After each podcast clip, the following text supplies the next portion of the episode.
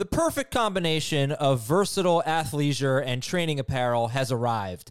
Thanks to the visionary minds of New Balance, Clutch Athletics, and Rich Paul, the designs reflect the heart of the athlete and the spirit of the community. With rising defensive football stars Will Anderson and Chase Young on the roster, Clutch Athletics brings the best innovative gear to all athletes, giving them style and performance on and off the field. Learn more and purchase Clutch Athletics at newbalance.com. What's up, everyone? I want to tell you about a car that you are going to love. Check it out. The all new Hyundai 2024 Santa Fe is equipped with everything you need to break free from the dull work week and embark on an adventurous weekend with your family. The all new Hyundai Santa Fe's features like available HTRAC all wheel drive, standard third row seating. I love that. Available dual wireless charging pads ensure that you can take on any adventure. So let's say you're ready to take the family on a camping trip or something like that. The Santa Fe is perfect for you. You've got all wheel drive. You can load everyone up in the third row. It's time to start being adventurous, and you need the right car, and that's the Hyundai 2024 Santa Fe. Learn more about the all-new Hyundai Santa Fe at hyundaiusa.com. Call 562-314-4603 for complete details.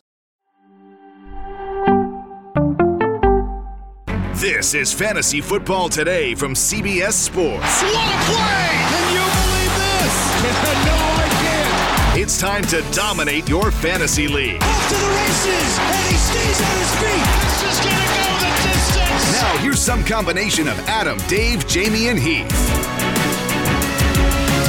Happy Friday, everybody. Welcome to Fantasy Football Today. Three day weekend coming up. Just a reminder we do not have a show on Monday. We'll be back on Tuesday with a Dynasty episode. I'm Adam Aizer with Dan Schneier. We've got a Friday mailbag. We've got the Fantasy Cops coming on. It's just me and Dan. I've got some exciting, exciting news about our Startup Dynasty League and how much money we're raising for St. Jude. And Dan, uh, I'm, I'm spreading some good cheer right now. I'm, I'm feeling it and ready for the weekend. And what's going on? I'm also in a good mood, Adam. I saw late last night, I think it was like 11:37. We had seen that bid for the Dynasty League go all the way up over 3,000. I was like, you know, it feels good to be involved in that. And it also reminded me of two things. One, I'm going to have to take this dynasty league incredibly seriously. This is now going to become my most important league, even, you know, surpassing my home league. Because look, if someone's willing to donate to St. Jude, which is what you're doing here, if you're bidding to be in our dynasty league, you're not just going to be playing with Adam, myself, Heath, and others. You're also going to be helping support our cause, Draftathon for St. Jude. And this is the greatest way to kick this off in my opinion, because you know sometimes some of our bigger events are later in the year. Adam, to do this in June and get this kind of support from our community, it's really good feeling. It's incredible. $3,550. That's what the last spot in the Dynasty League is going for right now. We still have four days left. So if you want in the Startup Dynasty League, and there is a disclaimer in there, like I said yesterday, that uh, I that you know this, the league can be shut down by me any We, anytime. we won't let it happen. not Adam's happen, claiming yeah. that he has power to shut down this league. He doesn't have the kind of power he's claiming he has. I mean that that's true. I can always uh, give it, you know, but, but you know, I wouldn't worry about that. So just, uh, I just, it's kind of a disclaimer, but it is possible. I can't completely eliminate that, but if you're bidding, I, I, I wouldn't be concerned about that. So anyway, um, uh, all right, let's get into our emails. We have emails at fantasyfootball at cbsi.com. We have your Apple Podcast questions. Apple Podcast, a great way to have your question read on the air right now. Please leave us a five star review and include in that review to tell everybody why you like it, why you like the show, and then you can ask a question and we'll get to it on the show most likely. Uh, email of the day is from Eric, and he did the capitalization on that, by the way, from where Evel Knievel attempted to jump the Snake River Canyon. No idea. Arizona. Sure. If you decided to go with a zero RB team or a zero wide receiver team, who is the last running back or wide receiver that you would feel comfortable drafting as your RB1 or wide receiver one? Call it a 12 team league. Yeah, I like this is a great question. I think this is a really fun question because a lot of people do try to go out and have some kind of interesting strategy like zero RB or zero wide receiver. I haven't seen zero wide receiver as much or as prevalent as zero RB. I've never tried it myself, but I am intrigued by it, and we'll get to that in a second. So let me start with running back, Adam. I think looking at the rankings and looking at where I have my backs, the guy I'd be most comfortable with as my final, you know, this is my guy, this is my dart throw on a zero RB strategy is actually Alexander Mattison. So I think when it comes to Mattison, his ADP will remain kind of deflated as it is right now because a lot of this is you look at Mattison, fantasy managers have seen him for a few years now, Adam, and they're in their minds, he's not that good of a talent. In their minds, he's not that good of a player. But ultimately, it's a lot more important what the Vikings kind of think about the situation, in my mind at least, right? They extend Alexander Mattison, they give him a pretty hefty contract for a running back. He has a very healthy deal.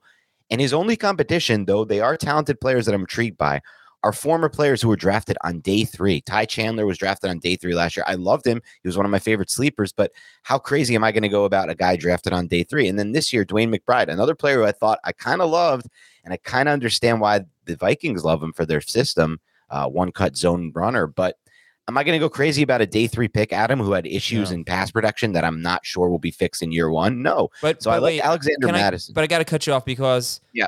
When do you think we need to establish zero RB, zero wide receiver, what that means?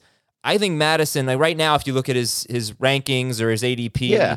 you know, it's like round six, but it's, it's moving up. I think he's going to be around four, maybe Okay, round five pick.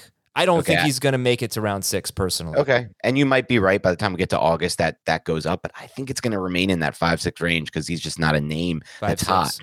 But is that your definition for zero RB and zero? That's my definition. five? Around six is actually like right six. around five or six. You either want to start with four four receivers and a quarterback, or three receivers and a quarterback, or three receivers and a tight end, or something like that. Yeah, Mattison is your answer.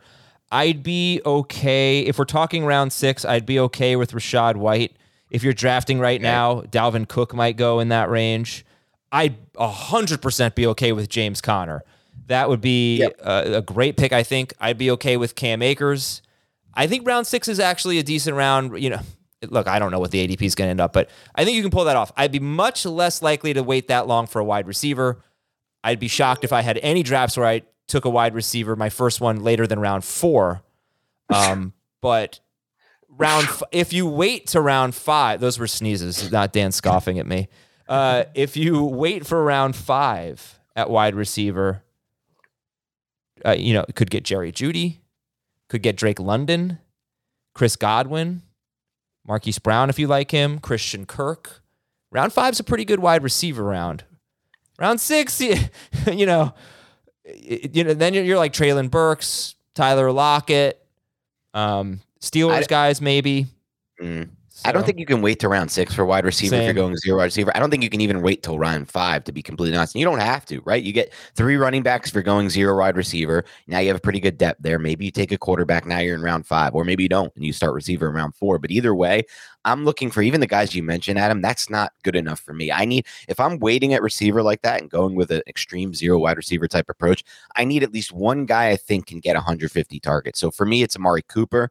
That's kind of where I'm at or Keenan Allen, who's falling in drafts, and I see him, you know, keep falling in the rankings. Those two guys are really the guys I have my eyes on. Maybe even Chris Olave, though that one's a little bit more. I'm not so sure the targets are going to be that heavy. DJ Moore is another guy you can throw in there, but Moore, Cooper, Allen. I need somebody. I need some target upside there. I did a league where I went sort of zero wide receiver. It was it's a magazine league. Um, I took McCaffrey second overall, Josh Allen in the second round at 23rd overall, Mark Andrews at 26th overall in the third round. So uh, my next two picks were DeAndre Hopkins and Marquise Brown. And I don't know if I can understand the market. This is the side conversation for another day, probably, but I don't know if I can under. It's just a quick thing I want to get your take on. Yeah, yeah. I don't. This is one of the to me one of the weirdest ADP so far is Mark Andrews because he's what twenty. You, you got him. You said at twenty five in this draft. Uh, six. 26. 26. Yep. So a top 30 or top 26 type pick.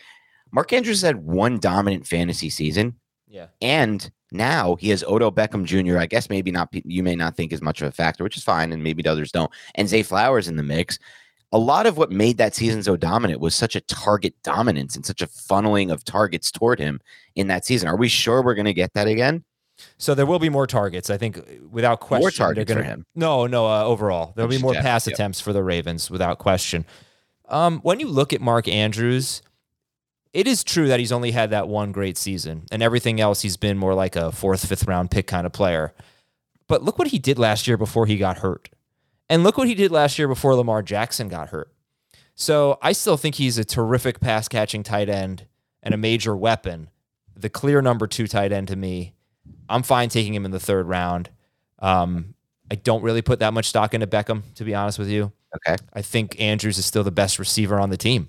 Uh, so that's where I'm at. I, I've always had trouble buying into Mark Andrews a little bit. Like last year, I was out on him, and I, I wasn't. It ended up being a good call because he ended the season so miserably. But I think he was playing hurt, and he was playing without Lamar Jackson. So you do have to fudge it a little bit and Azer statted a little bit and look at just what he's done with Lamar Jackson, really. But people do that with Lamar Jackson. And people, Lamar Jackson's only had one great season, but you know he's had two seasons where he's left games incredibly early after only a few snaps and killed his per game average. And without them, he would have been top five. That was in 2021 anyway. So people are willing to do that with Lamar Jackson. I'm kind of willing to do it with Mark Andrews. All right. Um, let me tell you what happened to me this morning, Dan, because Father's Day is Oh, coming God. up. And uh, I want to wish a early happy Father's Day to everyone. I want to tell you what you can look forward to as a father. So, uh, beautiful morning. I sat down. I, I was the first one up. Was doing some work at the table, at the kitchen table. So I don't have a very big house. and um, then breakfast was made when the kids got up, and my mo- my wife made my mom my wife made oatmeal cookies. Um, very like healthy, nutritious oatmeal cookies. Just basically oatmeal and um, banana, whatever. So um, I had one. It was great.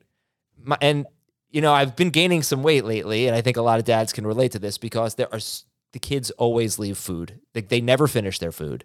And there's just chicken fingers and fries and this and that all throughout the day and throughout the week that you just you can't resist. And this morning was their oatmeal cookies. They ate 80% of it.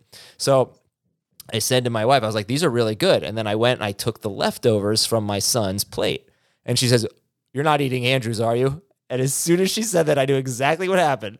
What happened? He chewed that piece, spit uh-huh. it out, put Oh. it back on his plate, and I was sitting there eating it for Wait about four or five seconds until she said that. And that was like, oh my God. Hold on a I second. went over to the garbage, spit it out, went to the sink. You know, I'm in the kitchen sink. You know, I'm rinsing my mouth out. It was Yeah, uh, the good news is at least you were at the kitchen sink, so you could go right away from spitting it out to brushing your teeth because you got a toothbrush handy there at all times. We know that in the Aizer household. Yep. But let me just ask you a question here.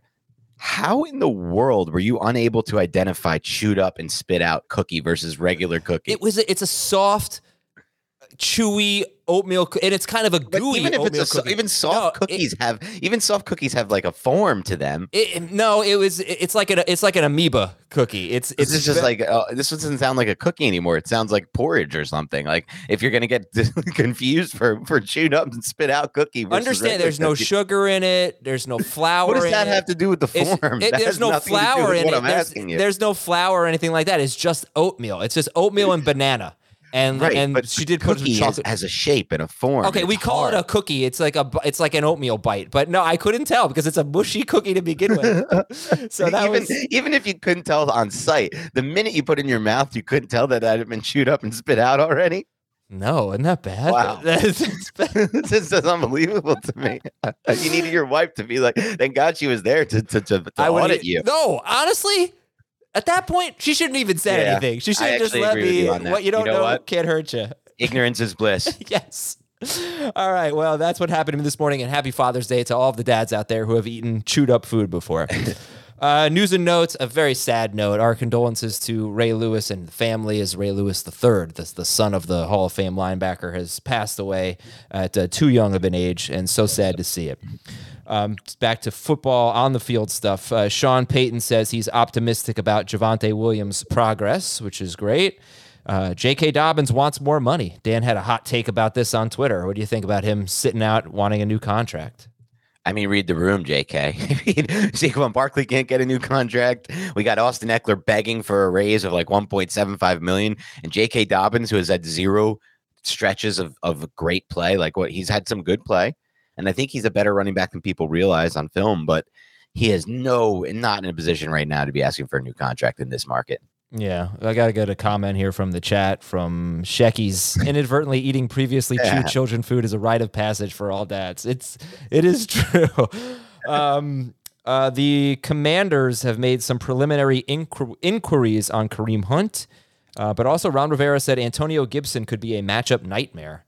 Heath said he likes Gibson in the eighth round. I like Gibson in tenth round, maybe. I, I don't really like Gibson. Um, I, I like him a lot. You in the do? eighth round. I'm with I'm with Heath. Really? Not because of any of these Rivera comments. Just looking at that roster, I just kind of like the idea of Gibson with Bieniemy. I think although Scott Turner's offense was very running back friendly, I think the the Bieniemy offense is going to be just as running back friendly, maybe even more. yeah, all right. I, I don't know if they're going to throw to the running back, but yeah, I don't know. I mean, he's a backup running so. back, right? I mean, Brian Robinson, I think, is going to lead that team in carries for sure. Yeah. Maybe I'm overrating it because now I'm thinking about it. I'm like, am I really going to trust any, no matter what the scheme is, no matter who's calling the plays, am I going to trust Sam Howell to throw to any of these running backs? Who's a running quarterback, Sam Howell, uh, who's probably going to be a first read quarterback too. So I, I, maybe I'm not, maybe I'm not as comfortable anymore. You've kind of talked No. I, I don't want to talk. I think it's reasonable in the. I think it's good, reasonable in the eighth rounds. I just, I wasn't a big Gibson fan to begin with because I didn't Same. think he was a good.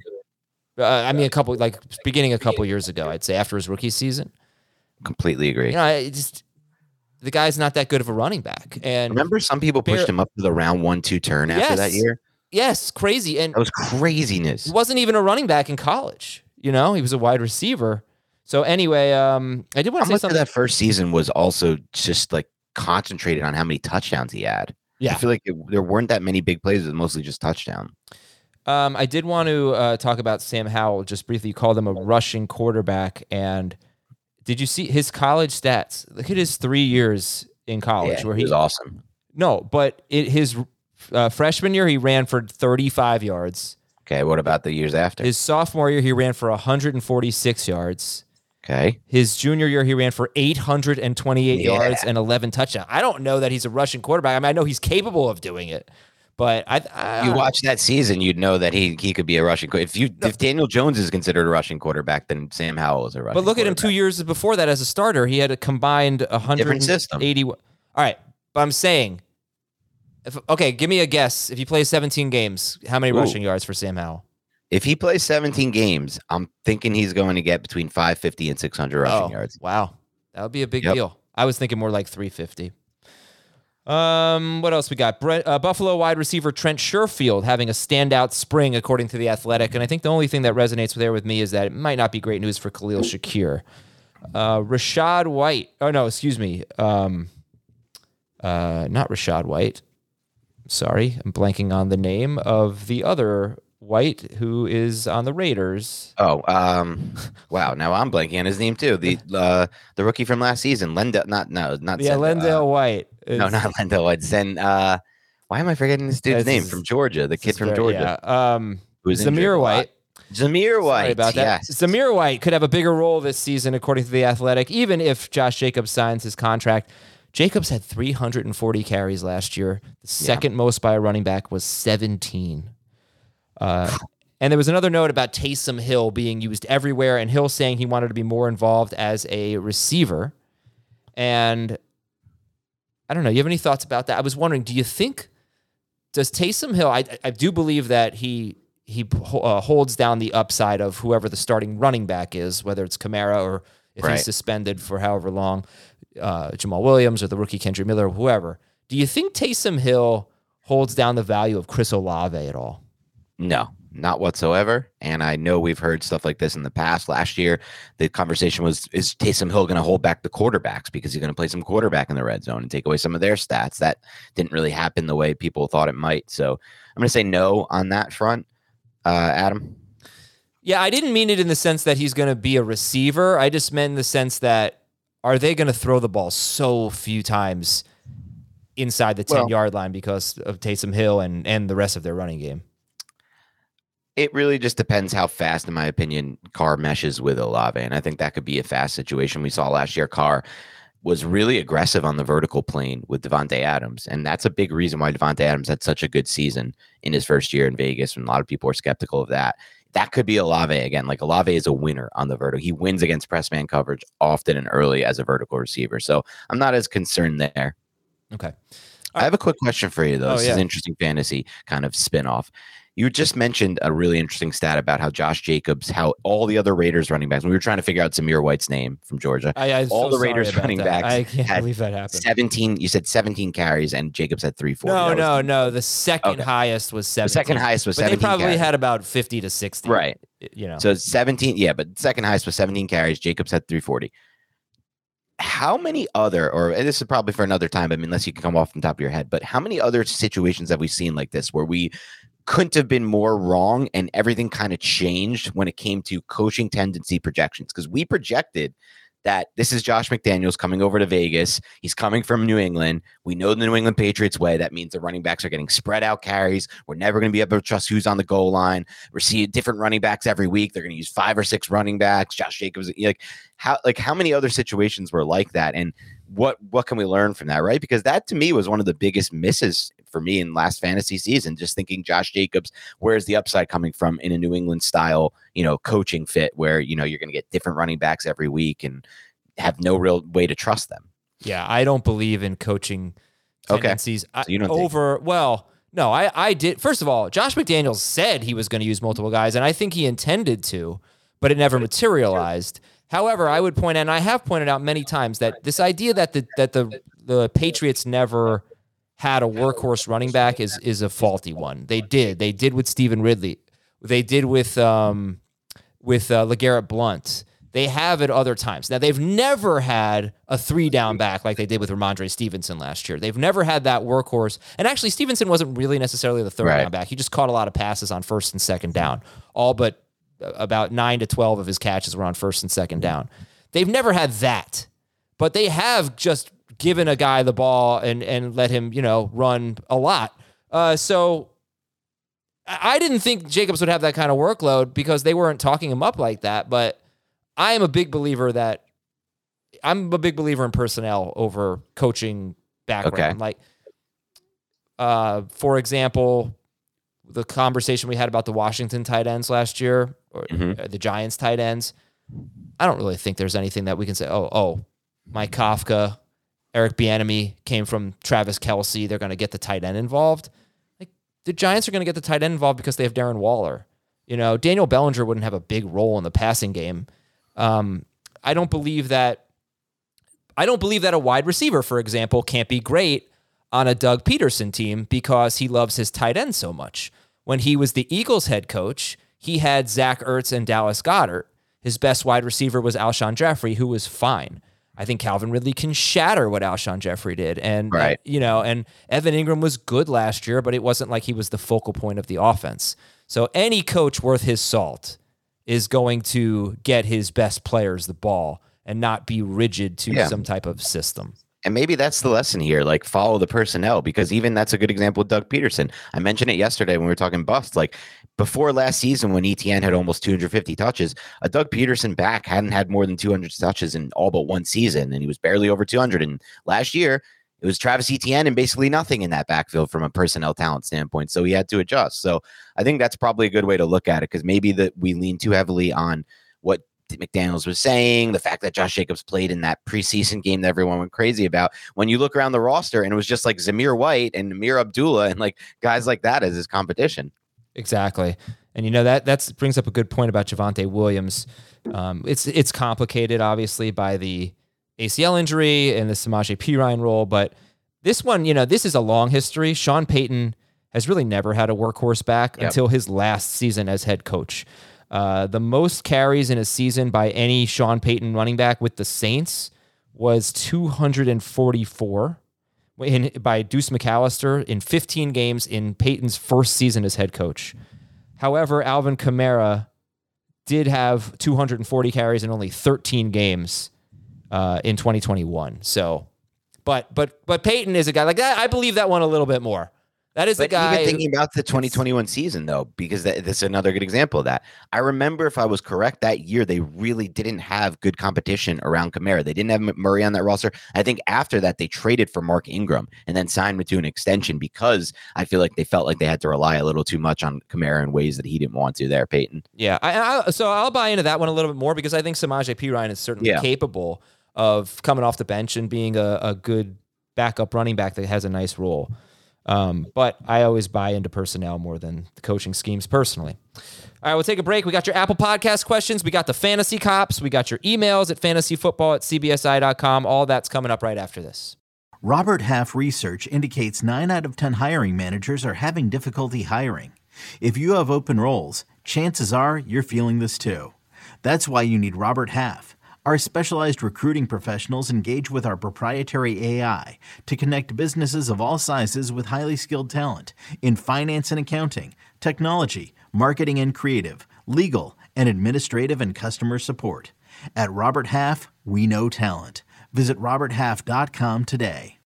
When you need mealtime inspiration, it's worth shopping Kroger, where you'll find over 30,000 mouthwatering choices that excite your inner foodie. And no matter what tasty choice you make, you'll enjoy our everyday low prices, plus extra ways to save, like digital coupons worth over $600 each week. You can also save up to $1 off per gallon at the pump with fuel points. More savings and more inspiring flavors make shopping Kroger worth it every time. Kroger, fresh for everyone. Fuel restrictions apply. All right, here we go. Apple Podcast questions. This one is from Tyler. Would you rather keep Derrick Henry in the first round or Brian Robinson in the 12th round? I'm leaning Robinson.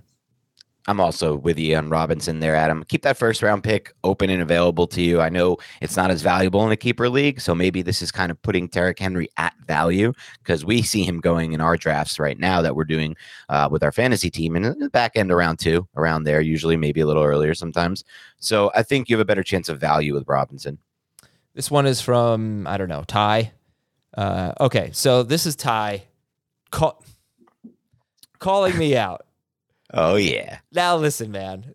This is what I, this is uh, I'm that I- surprised this email got squeaked in. Oh, no. If you put it in Apple Podcast, you know, it's a good chance, but a good chance to be read. But I don't mind people calling me out for things I say.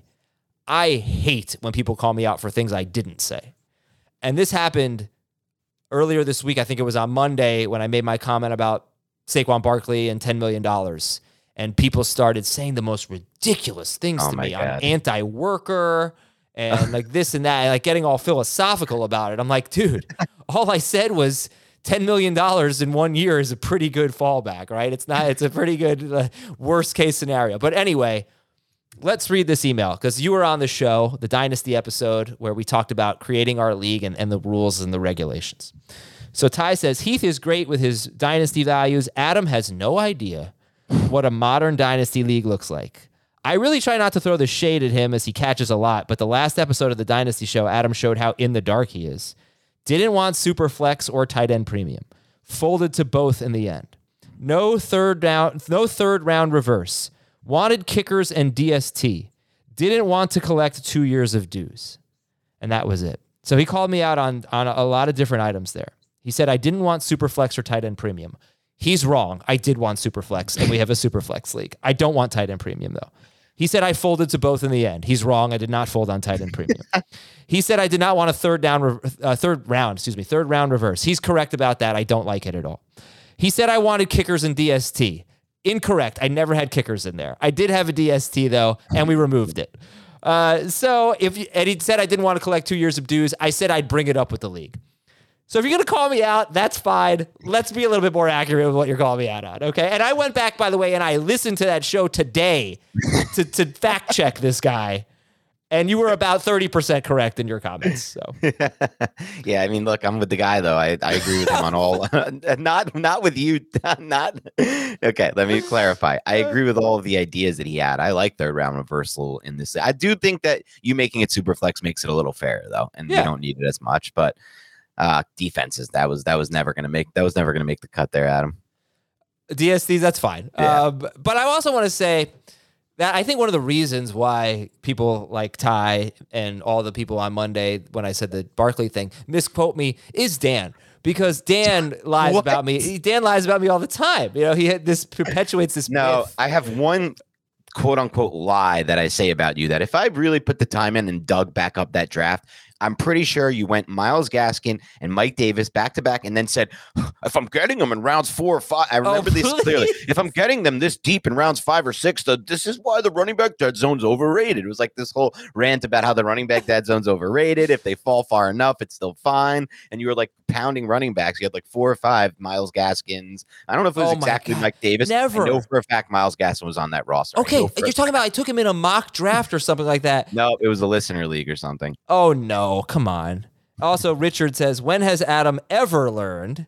And Richard, did you hear my cookie story earlier in the show? Like, I've definitely learned from that. I'm going to check before I eat anything off my kid's plate from now on. Uh, last one from Tyler, Apple Podcast question here from Tyler. So we all agree that Garrett Wilson is going to have a breakout season. Would it be ridiculous to take him at the back end of the first round in a redraft league? I don't think it's ridiculous to ever go get your guy if you see the path toward wide receiver one status, and maybe not wide receiver one, but in the sense of like overall, but top five, top six. I just don't necessarily know if I agree as wholeheartedly with everyone else that Garrett Wilson is that big of a lock for a breakout. I think there's issues and concerns with me with the schedule there. The Jets are facing a really difficult schedule this season.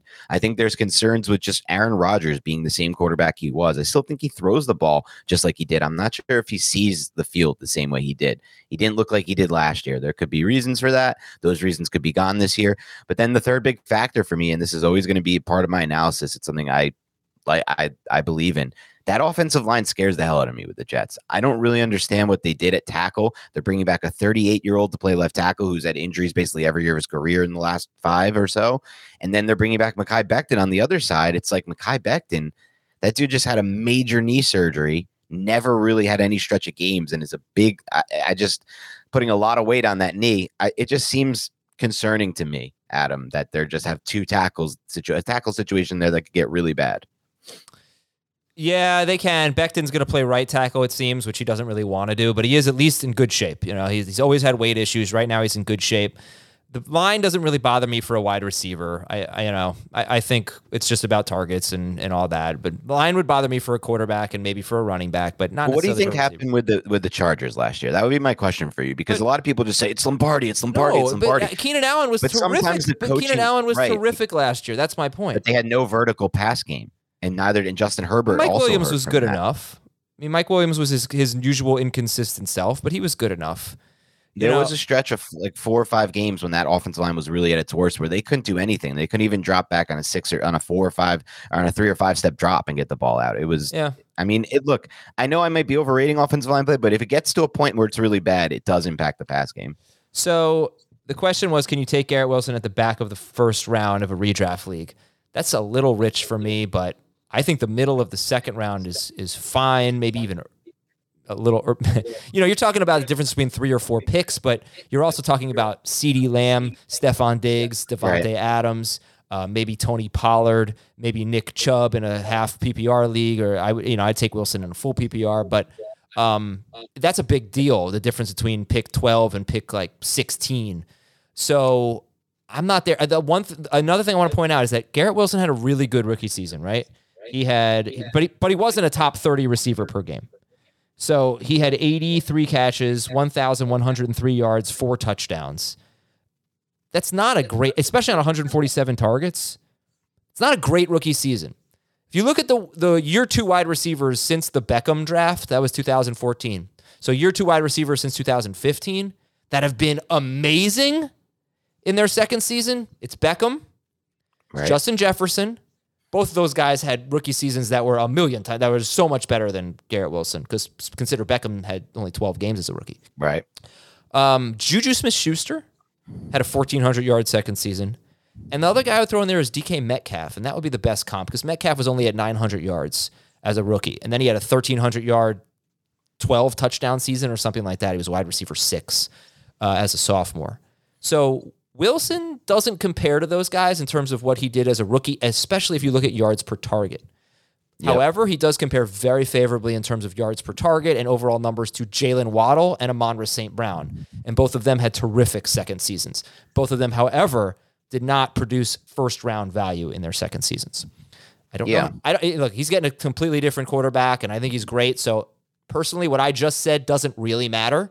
but I did want to throw it out there for the audience to keep it in context that if you're talking about Garrett Wilson as a first round pick, he did not have the rookie seasons that Beck, specifically Beckham and Jefferson had, not even close. And that's what you're looking for from a second season if you're thinking about taking him in the first round. And if you want, and let's say you are taking him in the first round, you need a pat. You need to, in your mind, think of a clear path to how he gets to that wide receiver one status. So it's either through a funneling of targets, like we saw with Davante Adams and Aaron Rodgers in the past, or a big red zone role, or a big playability. Like you mentioned, Justin Jefferson and Odell Beckham. They may not be the biggest uh, red zone threats, but they are all they were at least at that point in his career with Beckham, huge big play threats. They were making like that's not something that we saw often with Garrett Wilson last year. Right. All right, let's go to our emails at fantasyfootball at cbsi.com. This one is from Mike. He says, Hey, Adam, Dave, Jamey, and Heath. Ooh, that's tough, Dan. it happened. I get. Um, all right, I have a question about what running backs you'd take in rounds three and four over certain quarterbacks. Okay. Which running backs would you draft ahead of Joe Burrow? Would you draft Rhamondre Stevenson, Najee Harris, Breece Hall, and Joe Mixon ahead of Joe Burrow? So I think this question is a good example, Adam, of why fantasy football is so fun and why we love it and why we keep coming back to it. If you asked me this question two years ago, I'd be like, I would never take Joe Burrow over any of these players. I wait at quarterback in one QB leagues. I don't even consider one until rounds nine or 10. But nowadays, you have to consider quarterback early because there is a massive gap between the top six quarterbacks last season and then even that seven through 12 range versus especially the 12 and on range. And you're getting an edge there. So nowadays, out of those running backs, Adam, I, I might be taking Burrow over all of them right now because I feel like Burrow is does at least for me represent. How can you say that? How, you just took Stevenson yes or Okay, earlier this week. you're You took him over Josh Allen, and then you got But that was also Allen. because of what was left at quarterback. That's kind of how you know the draft went a different way. It depends. Like in this, the way this that he sets this up, it seems like running backs are kind of falling. The quarterbacks are going fast. The big quarterbacks that you want, and it's almost like Burrow is the last of a tier. So Burrow is the first of a tier for me. When you talk Okay. about these running backs, Stevenson, Najee Harris, Breece Hall, Joe Mixon, I mean, I'll take Stevenson over him for sure. I would take the top three quarterbacks over all four of these guys. Okay. I would take at least some of them over Joe Burrow. I just had a, a draft, my first real draft of the year on Monday, and I took Burrow in the fourth round, one pick before Najee Harris went. The other guys, uh, Mixon was on the table. Mixon was still available for a while. Actually, he was he got picked later that round. So I took Burrow over Najee Harris and Joe Mixon. I know I would keep doing that with Harris. I would take Burrow over Harris. okay. I would not take Burrow over Stevenson or Hall as of now. And Mixon, I mean, Mixon is potential first round value. It's so funny. We just don't know how to value him right now. But if he just has the same role he had last year, he could not be that good of a player and still be one of the true must start running backs in fantasy. Um, I, I imagine I will have Mixon ahead of Burrow as long as he's on the Bengals in a month.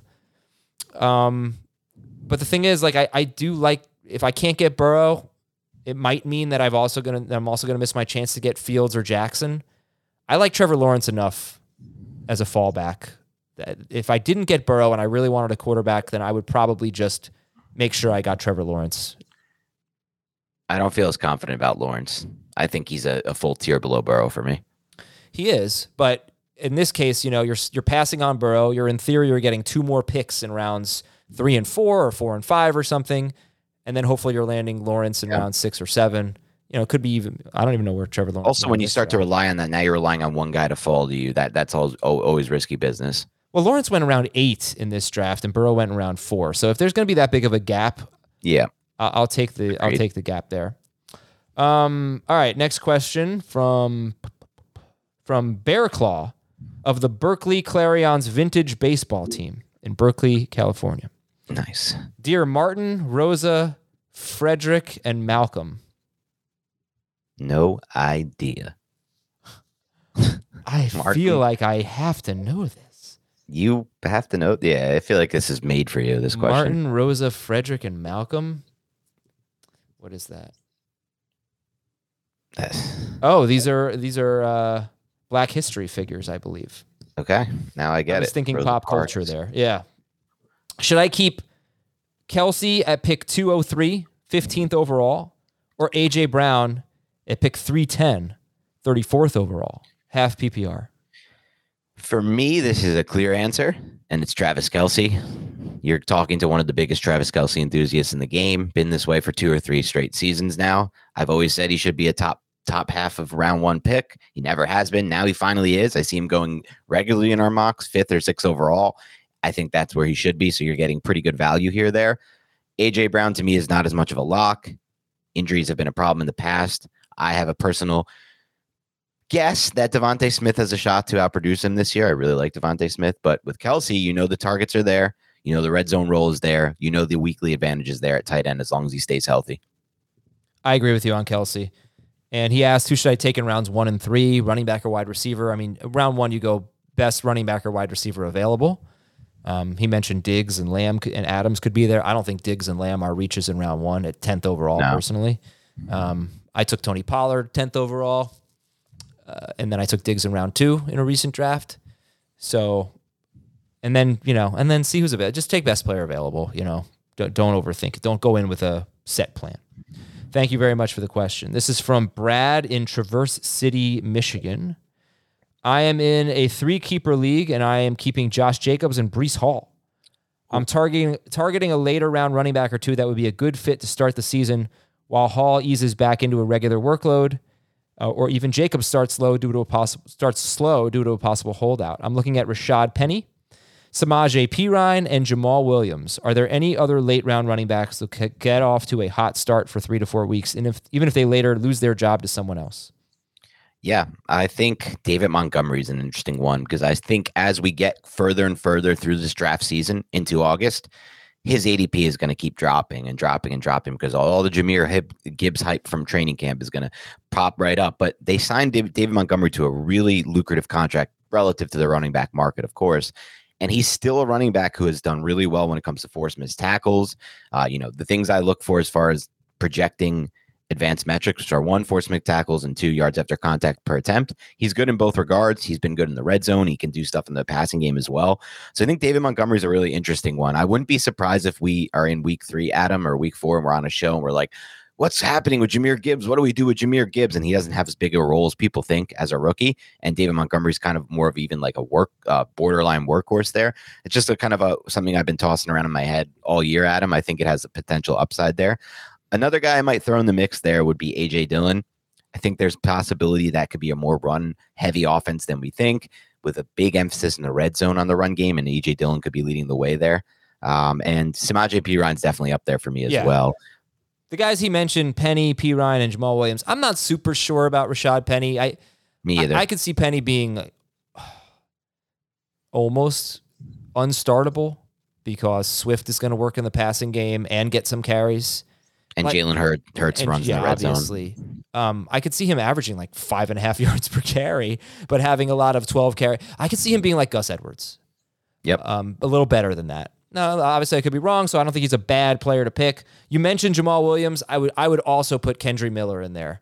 Um, yes. Just y'all know how I feel about Jamaal. I'd Williams. rather Kendre Miller than Jamaal Williams. Yeah, I don't know about that because if you're talking about Kamara suspended for six games or something like that, right? Who's getting the week one, week two carries? I think that probably Jamal Williams, the seasoned veteran, True. gets the first chance. Um, but I wouldn't rule out Miller. Uh, let's go to the next question here. Sorry. This no, is from uh, Connor from Halifax, Nova Scotia. 10 team PPR, three flex, super flex as well. Okay. He wants to know if he should trade for Joe Burrow and go all in to win this year. So his main quarterback is Justin Fields, but his super flex is Trey Lance with Sam Howell and CJ Stroud on the bench. So he could use an upgrade there. Um, but he would have to give up Trey Lance, Davante Adams, and a 2025 first round pick Lance Adams and a 2025 first round pick to get Joe Burrow and a 2024 second round pick. Yeah, I was looking through your roster because you also put it out there, uh, or it's in the email. And I was thinking about this trade, Adam. So I assume this is a dynasty league. It's not made clear by this, but it, I feel like it has to be, um, just based on his context. I think for me, I'm taking the swing at the quarterback upgrade. I just value quarterback so highly in dynasty, and I just think the difference of the asset in dynasty of a Joe Burrow and a superflex versus an Right. older Davante Adams is so much greater than the first round pick versus the second round pick. So to me, it makes this a slam dunk trade that I would just do right away before he takes it off the table. Absolutely. Great call. Completely agree. Take another break. We got more emails and we got the fantasy cops after this. Another day is here, and you're ready for it. What to wear? Check. Breakfast, lunch, and dinner? Check. Planning for what's next and how to save for it? That's where Bank of America can help. For your financial to dos, Bank of America has experts ready to help get you closer to your goals.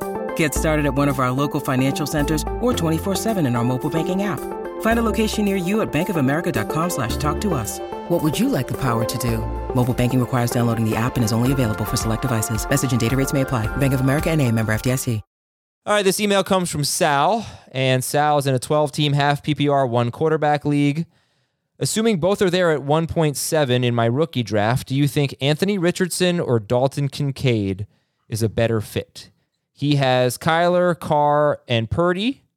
He has Chig Okonkwo, Hayden Hurst, and Irv Smith.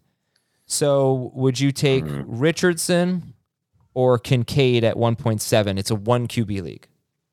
Yeah, so one QB league changes things up, but I'm still going with Richardson at 1.7. I feel less confident Richardson is going to be an asset in fantasy football three to five years from now than Dalton Kincaid is because his game to me seems very certain, and he has Josh Allen for at least five years of his career. But with that said, looking at your quarterback situation, despite it being a one QB league, you could use the potential here for an immediate hit at quarterback. Like Anthony Richardson has potential to be a quarterback one in fantasy football right away. I think Jamey has him as high as eighth in his quarterback rankings already. He's super excited about him.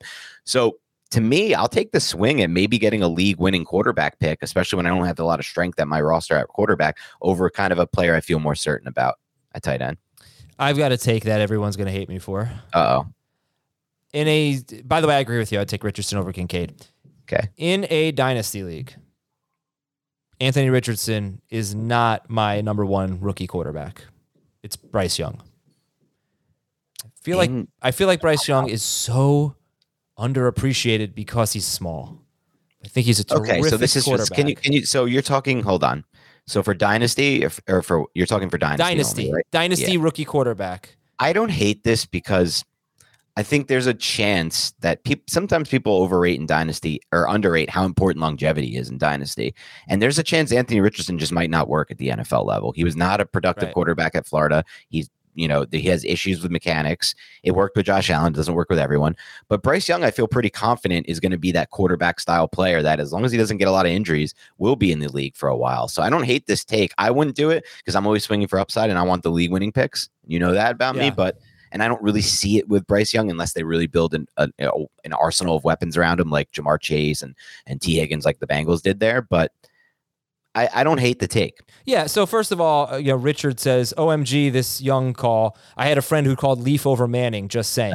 so that's completely different because Bryce Young was drafted ahead of Anthony Richardson, and even Jim Irsay, the owner of the Colts, who drafted Anthony Richardson, uh, like a month or two before that, said, "Oh, that quarterback from Alabama looks pretty good." Right. So uh, you know, Bryce Young was the number one pick in the draft. If he were six foot two. We wouldn't be having this discussion, I don't think. You know, we'd be talking We'd about still be having this discussion because of Richardson's rushing I mean, upside. maybe, fantasy. maybe, but, fantasy, but my yes. point is, in a redraft league, yeah, I'm taking Richardson over Young. In a dynasty league, if you've got you know 101, I'm taking Bijan. uh, You know, Mm-hmm. but but if you've got a, an early pick, you don't want to screw that up. And Richardson could fail, right? Like you said, he he could just fail spectacularly. I don't think he will. I think he's going to be good. I think they're going to figure it out. It might take some time, but we've just seen these NFL coaches do well with these projects. And so I believe in that. But in a dynasty league, I'd be hesitant to, you know, put that patience in and um and deal with struggles because I do think it's going to be a bit of a struggle for Richardson at first. And and Young, I just think oh, Young is, has become an underrated prospect at this point. I mean, for God's sake, he was incredible in college and he was the number one pick in the draft. He's just small. That's that's the only thing I think that you can take away from him. And he was incredible in college with the worst set of receiving weapons that Alabama's had in the last five years. This was the only draft we can remember where Alabama had no weapons, no skill players drafted anywhere except for Jahmyr Gibbs, obviously. All right. So I I, I did say that after No receivers or tight ends. but it's been Go a ahead. while. It's been a while um, since I've brought that up, but uh, I do still feel that way. I mean, I just because I was reading an article about Bryce Young yesterday, and and so far I would expect this to be the case, but so far it's rave reviews, and they love him, and they love his makeup, and and this and that, and I I think he's flying under the radar in a dynasty standpoint, believe it or not, even though he was the number one pick in the draft. Uh, And I right. like that in this Frank Reich. Yeah, absolutely. And and they'll be in the position to add weapons, you know, as early as next year. Right. From T Bob in the actual home. St- Ooh, is that true? Did they give up next year's first round pick to trade Who? up? What? Oh, the Panthers. They Yeah. did give up next year's first round pick. Yeah. hmm, Okay. Might have to revisit that, but that doesn't change my opinion. From T Bob in the actual home state of the Jets and Giants. And Dan The Schneider. greatest, the great state of New Jersey. It's one of the most underrated, the most underrated state. Gets a horrible rap because of dumb things like Jersey Shore. These people weren't even from the Jersey Shore. They're not, uh, none are from New Jersey, I should say. I think like one of them was. Listen, come to New Jersey and here's what you're gonna get: great food, great people, beaches, mountains if you like to hike. Twenty minutes proximity to New York City. It's what's bad. What what what can go wrong there? Yeah. Besides the high taxes and incredible and the cost of living here. All right, one QB, 10 team PPR Dynasty League. I gave up Jerry Jeudy and Deshaun Watson for Jalen Waddle in a Dynasty League. 10 team PPR Dynasty League. I gave up Jeudy and Watson. It's a one QB league for Waddle. Yeah, one QB ten team makes Deshaun's Watson's sorry, Deshaun Watson's value plummet.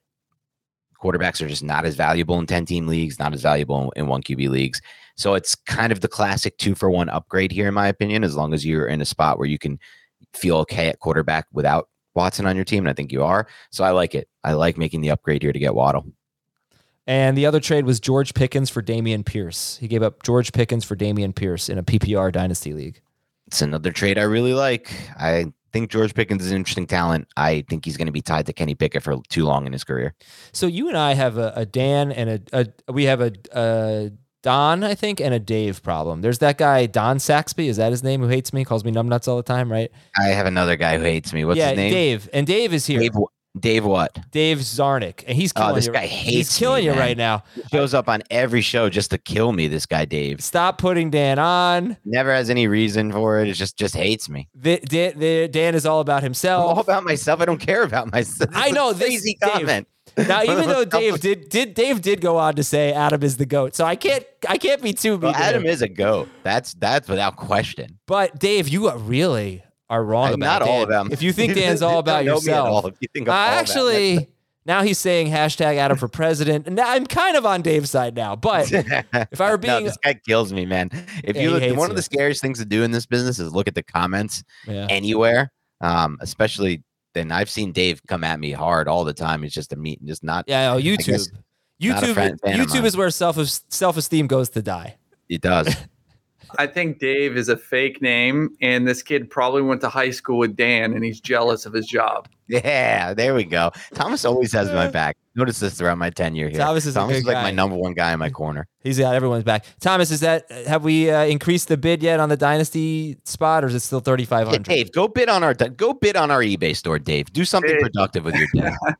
It's still the same. Okay. Hey, 30. Dave said he just wanted a shout out. That's all. He knew if he ripped you that he'd get a shout out. So job well done. Easy way to get in. All right, this one is from Sam in Calgary. Dear Daryl, Kenny, Jim, and Rich.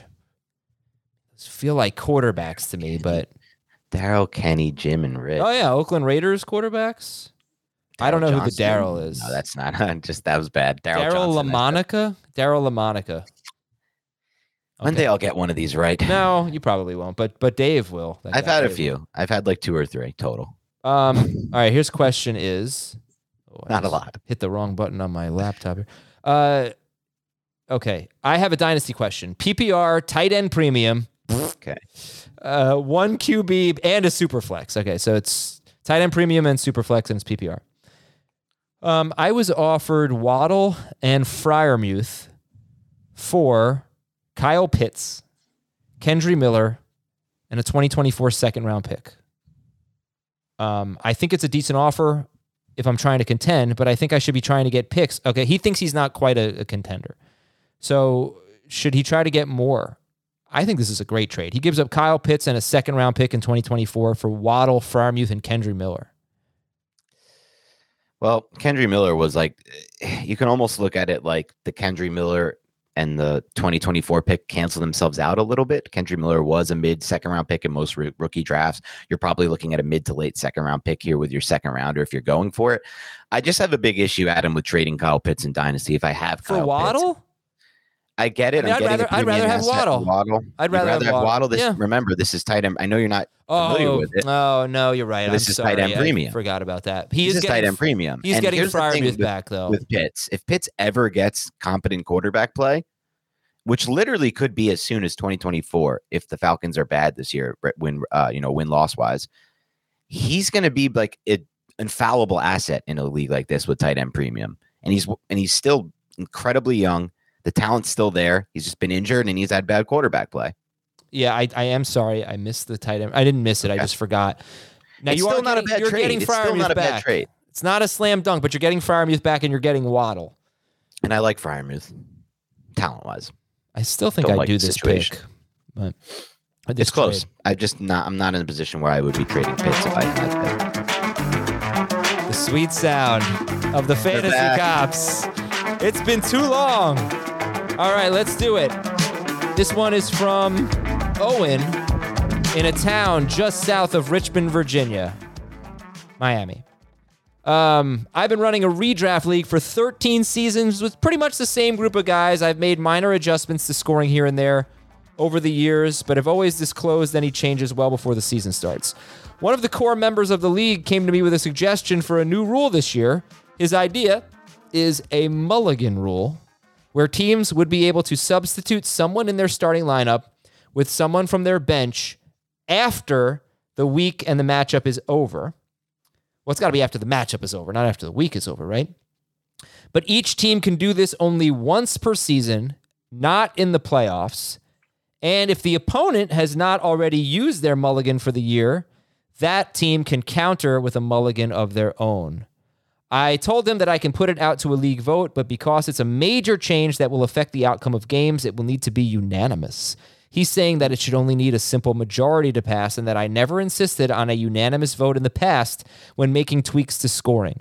The word dictator may have been thrown around. So I'm asking a couple of questions. What do you think about this mulligan rule and is this level is this the level of change that should require a unanimous vote?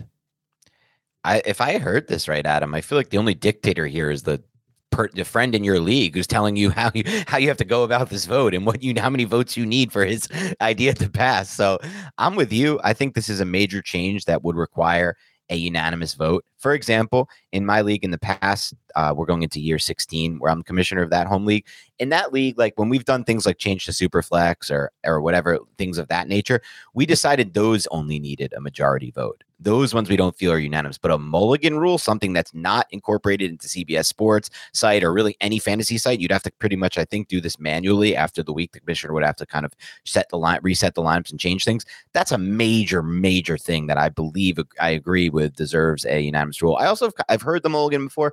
In my opinion, Adam, the better way to do this is, and I think it's more fun, is the mulligan is has to be used in the first quarter of the game. So it's like if mm-hmm. you guy got injured, you can sub somebody in and, and that way, or if you just know a guy's like getting ready to break out or something like that. Yeah. It's like I like that a little bit better version than like the end of the week thing. Though it does accomplish one thing which I do like, which is like a little bit more taking the luck out of it. If a guy gets injured in the first quarter, you get to kind of remedy that once a year. So I don't mind it. I just feel like I agree with the commissioner here that he's doing everything that's right. He's saying this is a big change and it deserves a unanimous ruling. All right, there you go. Not guilty. This is from Matt in Northwestern Ontario. Dear Walsh, Anderson, Carlson, and Bailey. And are these kickers? Swedish kickers. I don't know. Um, all right, I had a fantasy cops that I remembered from last year and figured for a change of pace, I would ask now. I ran into a situation where my quarterback was on a bye and my bench was filled with people on bye or injured players except for DJ Moore. It was a 14 team league. Uh, the waiver wire was barren. I offered the person who had Kirk Cousins on their bench a trade, my DJ Moore for his Kirk Cousins. All right, so he needs a quarterback desperately, and he offers DJ Moore for Kirk Cousins. Kirk Cousins was going to be on a bye the next week, so I also said, if you want Cousins back after this week, you can trade back for him because I will be dropping him next week. So basically, giving him a week to see if DJ Moore actually does something this season or if he puts up an egg, he can redo the trade. I mentioned I said this at some point to the other league members, and while they didn't call me out for something, they borderline thought they borderline thought it was legal. Thanks again for all you do. All right, so what do you think? The uh, we've had this question a lot. The, Yeah, the trade it's back. The, it's the classic trade back question. Um, you know where I stand on this. I think Adam, I am not for trade backs. I think they're unfair. I don't think they're good.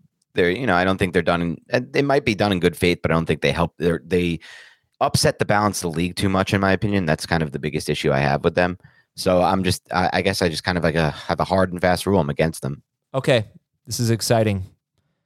What happened? I'm going to update our league constitution for the Dynasty League.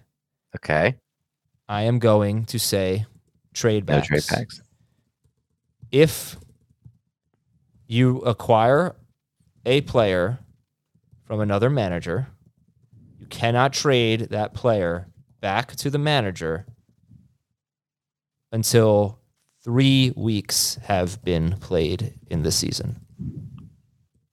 I think that's a good good rule right there, and I think it's a good time frame. Three weeks. Yeah. Okay. That, I don't want people to think. Yeah. Okay. All right. Good stuff. Thank you. Uh, last one from Dan.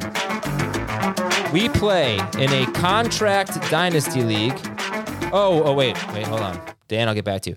So, um, this is something that uh, our previous emailer brought up. Matt in Northwestern Ontario. He said, Adam, with the victory lap you took last year about the Colts, quote, beating the Eagles, how much of a victory lap did you take about being one year off of the Robbie Ray Cy Young call? Thank you for remembering that. I did predict Robbie Ray would win the Cy Young as a bold prediction. He went out, had a dreadful season. Next year, he went to the Blue Jays and he won the Cy Young. So I did take a victory lap. That is great. You are referring to the Colts almost beating the Eagles, and I called that. I said they would win. They almost won. I victory lapped that. that was the first Jeff Saturday game, wasn't it? first or second, something Yeah. like that. Um, so yeah, I think it was a great call. I mean, they came so close. Nobody was giving them a chance.